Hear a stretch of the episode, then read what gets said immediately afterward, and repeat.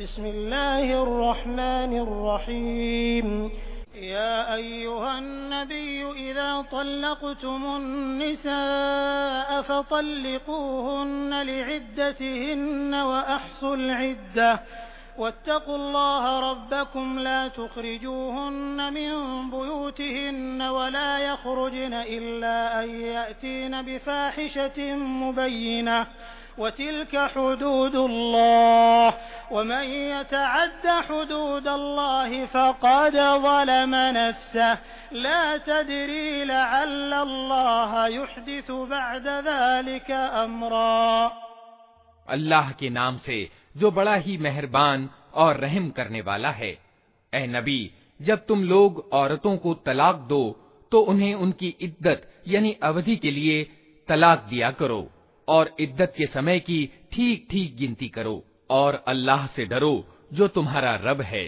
इद्दत के समय में न तुम उन्हें उनके घरों से निकालो और न वे खुद निकलें, सिवाय इसके कि वे कोई स्पष्ट बुराई कर बैठें।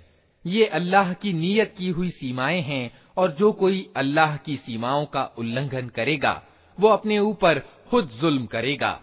तुम नहीं जानते, शायद इसके बाद अल्लाह मेल मिलाप की कोई सूरत पैदा कर दे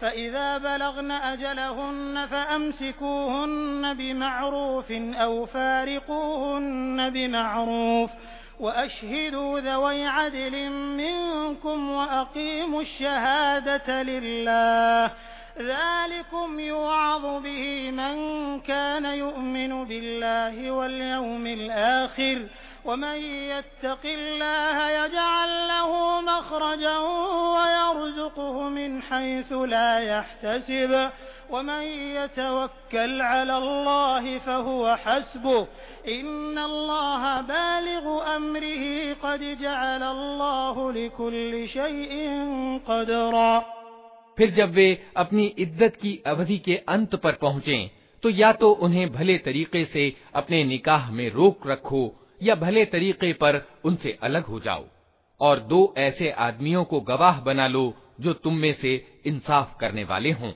और ए गवाह बनने वालों, गवाही ठीक ठीक अल्लाह के लिए अदा करो। ये बातें हैं जिनकी तुम लोगों को नसीहत की जाती है हर उस व्यक्ति को जो अल्लाह और आखिरत यानी परलोक के दिन पर ईमान रखता हो। जो कोई अल्लाह से डरते हुए काम करेगा अल्लाह उसके लिए कठिनाइयों से निकलने का कोई मार्ग पैदा कर देगा और उसे ऐसे मार्ग से रोजी देगा जिधर उसका गुमान भी न जाता हो। जो अल्लाह पर भरोसा करे, उसके लिए वो काफ़ी है। अल्लाह अपना काम पूरा करके रहता है। अल्लाह ने हर चीज़ के लिए एक तकदीर नियत कर रखी है।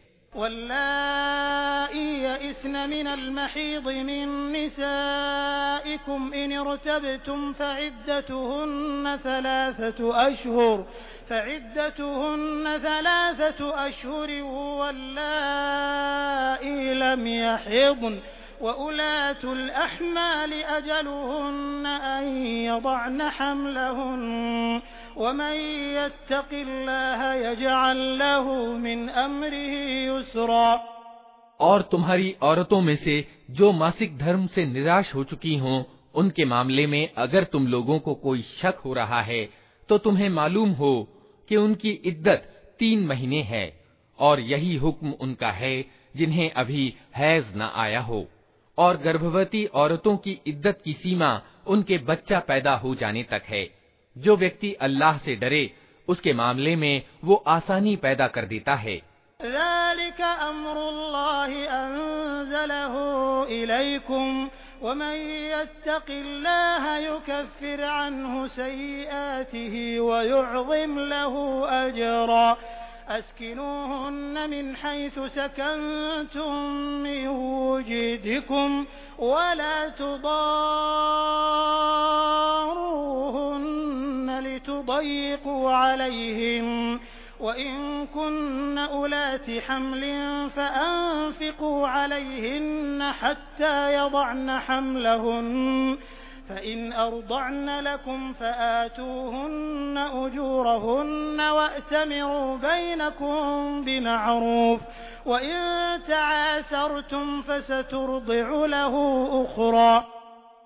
ये अल्लाह का हुक्म है जो उसने तुम्हारी ओर उतारा है जो अल्लाह से डरेगा, अल्लाह उसकी बुराइयों को उससे दूर कर देगा और उसको बड़ा बदला देगा। उनको इद्दत की अवधि में उसी जगह रखो जहाँ तुम रहते हो, जैसी कुछ भी जगह तुम्हें उपलब्ध हो, और उन्हें तंग करने के लिए उनको न सताओ। और अगर वे गर्भवती हों तो उन पर उनके बच्चा पैदा होने तक खर्च करते रहो। फिर अगर वे तुम्हारे लिए बच्चे को दूध पिलाएँ तो उनकी उजरत उन्हें दो। और भले तरीके से उजरत का मामला आपस की बातचीत से तय कर लो लेकिन अगर तुमने उजरत तय करने में एक दूसरे को तंग किया तो बच्चे को कोई और औरत दूध पिला लेगी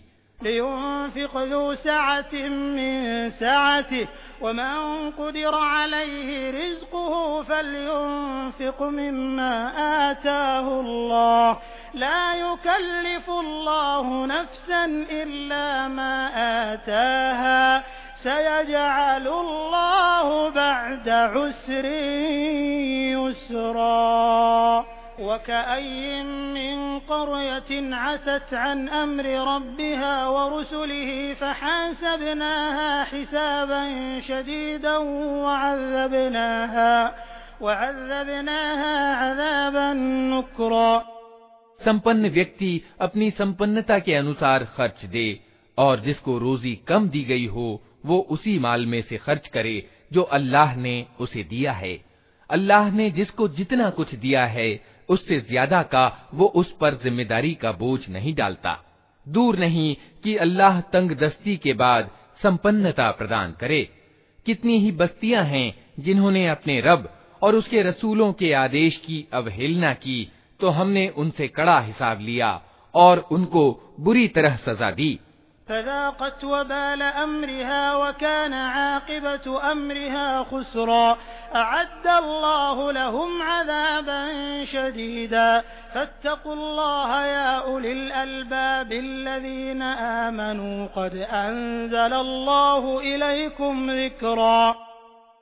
उन्होंने अपने किए का मजा चख लिया और उनका कार्य परिणाम घाटा ही घाटा है। अल्लाह ने आखिरत में उनके लिए सख्त अजाब तैयार कर रखा है।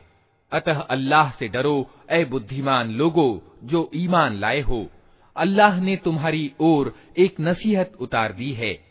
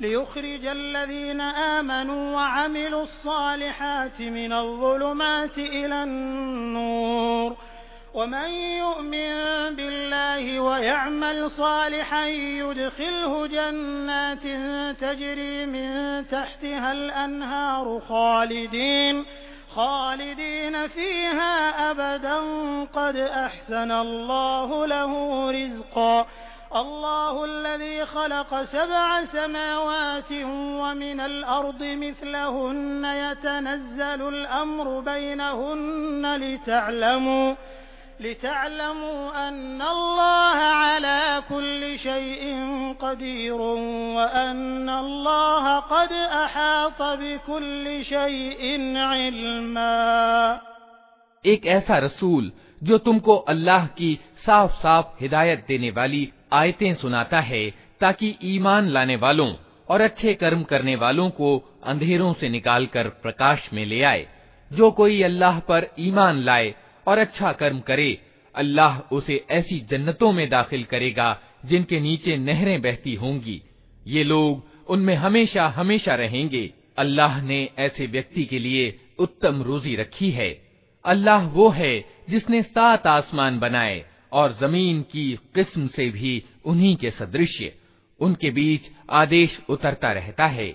ये बात तुम्हें इसलिए बताई जा रही है ताकि तुम जान लो कि अल्लाह को हर चीज़ की सामर्थ्य प्राप्त है और ये कि अल्लाह का ज्ञान हर चीज़ को अपने घेरे में लिए हुए है।